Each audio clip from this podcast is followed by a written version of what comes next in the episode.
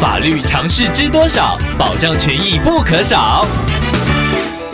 欢迎收听《法律知多少》时间，我们请到台湾瑞银法律事务所律师郑瑞伦来为您解答法律上的疑惑。各位听众朋友，大家好，我是郑瑞伦律师。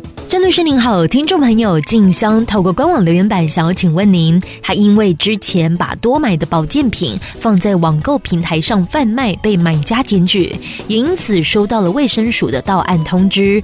但是听众目前人在国外，由于肺炎疫情的关系不方便回国，申请延期处理也遭到拒绝。想要请问郑律师，如果一直延迟到案之后会有什么影响呢？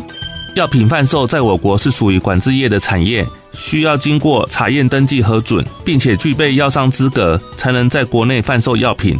如果违反规定，主管机关可以处三万以上到两百万以下的罚锾。本案例中，听众朋友公开贩售保健食品，很可能已经违反药事法的规定。那主管机关在行政裁罚之前，会先给当事人陈述意见的机会。所以，听众朋友因为疫情无法亲自到场，建议可以用书面来表示意见。如果听众朋友没有到场，也没有以书面陈述意见，那依照法律的规定，会被视为放弃陈述意见的机会。主管机关会直接依照调查的内容来裁处罚款的。另外，违反药事法可能还会有刑事责任。听众朋友之后有可能会被移送到地检署侦办。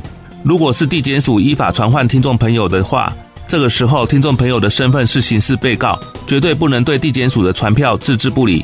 要是放着不管，检察官传不到人，听众朋友有可能会被通缉。所以在这边建议听众朋友，在刑事侦查程序中，务必要委任律师写答辩状或者是请假状，以明确告知地检署你无法出庭应讯的理由，以免回国后因为遭通缉而被逮捕。以上希望律师的回答可以帮助到听众朋友，谢谢。